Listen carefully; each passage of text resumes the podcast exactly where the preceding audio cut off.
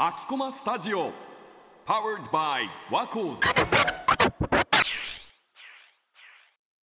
あの大学生って忙しすぎませんか、いやーわかるかもしれないというのもねこれを思うのはそのいわゆる世間的に言われてることとして、なんかこう大学生は暇だとか、うんいわゆるそのモラトリアム期間で、言われますね、もう人生の夏休みだみたいなことを言われちゃうことが往々にしてあるわけですようん確かにそれも一部は正しいなって思うの例えば夏休みとか入っちゃったら本当やることないし、春休みもやることないし、うん意外と思ってたよりその一つの楽器短いし確かにねちょっと課題やっちゃえば単位取れちゃったりすることもあるし、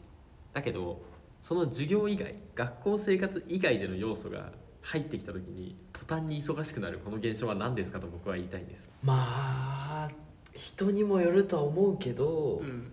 えじゃあ逆に今何が忙しいですか、今ねまず僕この間留学から帰ってきて、うんあの忙しい日本とアメリカのそのスケジュールってちょっと違うんであああそうのだアねメリカの大学5月に学期が終わるのねはいはいで帰ってくるじゃないはいもう帰ってきたらもう夏休みなしではいはいあ新学期が始まってたはいうんでまあまあ僕はそこはしゃあない3年生の間に留学に行ってたから3年生のゼミと4年生のゼミを一緒に取んなきゃいけ ないで確かだからそこでまず、まあ、これは僕限定だけど大変さ2倍そうあだうね、んプラス、まあ、ワコーズの活動をもちろん積極的に参加したいこれは自分が好きでやってるから、うんうんあとバイトがあるバイトあるね就活しなきゃいけないうわそうだね意外と忙しくないってなっちゃっキャパオーバたそうえじゃあ逆に12年はどうだったんですか12年はコロナがあったかあああらーそっか実は大学に直撃はだ全然通ってなくて直撃世代だだからみんなそのなんだろう大学にちゃんと対面で最初から行ってた人たちってーうんなんかもっと12年忙しかったんかって思うとそれもそれで超大変だなって思うようになっちゃってえなんかうん忙しさにもまあ2種類あると思ってて、うんうんまあ、大学生ってもともと使える時間は多いわけじゃないですそうかだねから暇になろうと思えば暇になれるけどあれこれこう手を出せるがゆえはいにはいやりたいことが多すぎて忙しいのが大学生だと思ってて、うん逆に高校生とか中学生だとやらなきゃいけないことに囲まれすぎて忙しいっていう、うんなんかそこの違いがあんのかなと思ってじゃあ自分の今モチベーションがなんか高い割がとゆえあにれか忙しいと、まあ、どれも切り捨てることってできないじゃないですか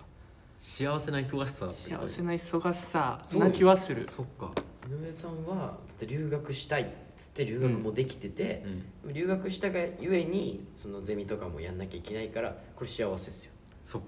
か僕は幸せだやったりたいことができてるかやらりたいことはできてるそううん総じ忙しくてなる総じてやりたいことをやってるんだけど、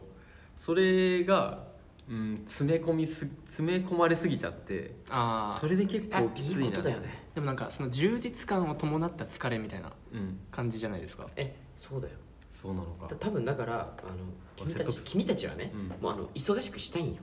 逆にそう忙しそうだって大学生活さ、うん普通に考えてみじゃあ今バコーズの活動を全然行きませんうんとか多分ゼミとかもなんか適当にやりますとかで考えてさバイトもあの、まあ、適当にやりますみたいに考えたらすっごい時間あるくない、確かに確かにそうそうよこの収録もないとしたら今もう家に帰ってる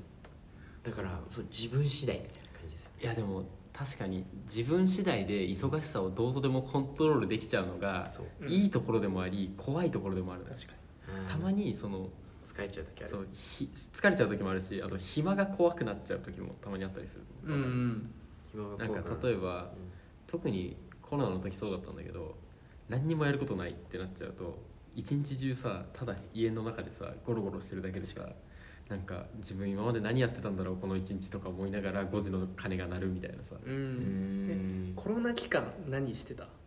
この完全にもう家にいなきゃいけないっていうそれ時大学生大学1年生の時だった俺あ俺はで高校生俺らは高2年生高校2年生かなうんの時は何してたでもう外絶対出れないしまあ、あれもねそういう状況で言言ってみれば人生の夏休みみたいなとこあったよまあ確あかずっと家ににそうそう家におるあんなに長い期間休んだのは俺初めてだってうん3ヶ月ぐらいそうだねこもってた休みだねっそうだだから俺もそうだねだからその頃逆に何してたのかってちょっと聞いてみたいなと思ってえっとねその頃だから俺は、えっと、こう大学受験のプレッシャーから解放された瞬間にうコロナわー到来でこれから楽しくなこれるからと楽しそうこれから楽しい大学生活だって思った瞬間にバーン来たからかわいそう何やってたっけなひたすらネットフリックス見て たかも確かにあの時から流行りましたよねあの時から流行りだした動画の配信サービスねエヴァ最初から最後まで全部見た結構あるからねえ大河は俺はねでもやっぱ家にいるからさ、まあ、自分は犬がいて、あまあ、犬と過ごす時間が多くて楽しかったしあとはなんだろうなあのラグビー部だったからうんもうトレーニングしなきゃいけないおうんだから自主トレでなんだろう高尾山に走りに行ったりとか高尾山で走り行くとこなんだ走り行くとか あと近くの公園のうんこれ懸垂バーみたいなのとかはいはいはいはいあと家で筋トレしたりとかもあそれをまず日課としてやってたのと、うんあと家庭菜園マジ、そう家に庭があるからその庭でもうひなんかいろいろやりましたねえトマトとかトマトとかめっちゃ取れたよ、 いやあれってさやっぱ手入れが必要じゃん確かでに学校とか始まってると多分毎日手入れなんてしてらんないし、そうだねでもそコロナ禍はできたよねじゃあもうトマトいっぱいみたいなトマトめっちゃ充実してた、えじゃあめちゃめちゃ充実してたんだねそうですすごだいからまあ時間空いてるからこそできることをやってるっていうのが、なるほどねまあ、大学生活と一緒じゃないって思ったなん今か俺のコロナ禍はうん時間があるなと思っててでその時に工作を始めたの何何の何を使ってあの竹竹串うんうんあの団子とか刺す竹串をもういっぱい買ってきてはいはいはいでそれを切ったりあの糊でくっつけたりしながらあのスタジアムを作るっていうすごいことしスてタるジアムスタジアム何何スタジアムあの普通に国立競技場みたいなそれのミニバージョンみたいなのを、えぐやばそう爪楊枝とか使って作るっていうえでまあ完成したの無事それなりなクオリティのがす完成したんだけど あの今思うともうちょい勉強しとけばよかった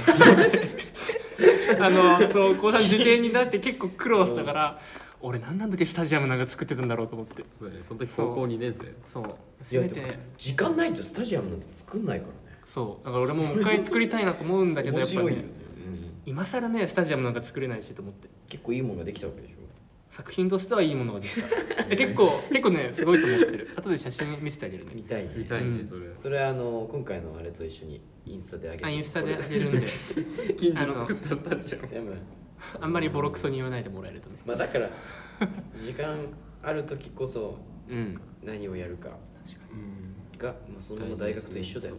なんかねそう一個何かが片付いたら何してやろうかってずっと考えてるんだよね今あそれを考え続けてる考え続けてる終わったのにまた何かもう出てく就るから活をどうにかこうにか終わらせたらどうしてやろうかとか思ってるんだけどきっと忙しくなる、終わってもあそっかにでもなんかもう俺なんかやりたいことが多すぎて本当一1日30時間にならないかなって毎日思っててあーねでもなんかやりたいことが多すぎてやりきれないって状態が多分一番なんかモチベーションも高く過ごせると思うし、次何やろうかってずっと考えてる状態の方がわかるね何でもそうだけど多分やりきっちゃうとその次がないからだからなんかどこか不完全なままでいる方がこう明日明後日とか次とその次みたいなうん感じでどんどん前に進めていくことがねなんかできるかなと思うから、うんある意味ではいいかもしれないなって思う俺とか本読むのとか好きだけど結構読む時間ないって分かってるのに新しい本を買っちゃうっていうあわかるこれねそう読む人なら本わはかねる買うことに意味があると思う もう買ってしまったらもう読んだと一緒だと思ってる俺はあーちょっと大げさな言い方だけどいや本当に参考書もそそうだよねそうとりあえず 参考書は知らんえ 参考書もそうだよ参考書はやんなきゃ意味ない買って終わるでもさ手になんかだってできいちゃうつでもさその家に置いておけばいつでもさこう気が向いた時に手が伸ばせるじゃんううん少なくともそうだねしかもそれにさなんかテストとかもないしさ確かにそれはやるべきこととしてじゃなくて後でやりたいこととしてやりたいことリストに取っておけるうんそれがやっぱり本屋でちゃんと本を買うことのメリットだと俺は思うの正直今も買ったけど読んでない本多分5冊ぐらい家にあるええそう僕 も10冊以上多分あるやっぱり読んでないのそうそうそうマジそうそういう感じなんだよ積んどくってよく言うからさそうそうそうつんどくでもやっぱ手元にあるっていうのが良くてでこれ別に本に限らないと思うそれこそ今サブスクとかいっぱいあるけどなんか所詮それ携帯の中にしかないから例えば CD とか実際手元にある状態で買うともうふと部屋を見渡した時にそれが目に入るってうんいううん自分が持ってるって感覚があってすごいいいなと思っててそれがいいんだうんなんか多分ねその空間に存在してるって事実が結構大事だったりもするんだよねん自分のものって感じがするしでサブスクって結局レンタルをずっとやってるってだけだからああなるほどねそうサービス終了しちゃったらもう音楽聴けなくなっちゃうわけでなる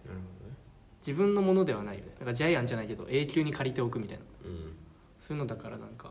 本でも CD でも手元にあるって結構自分にとって大きなことだなとは思う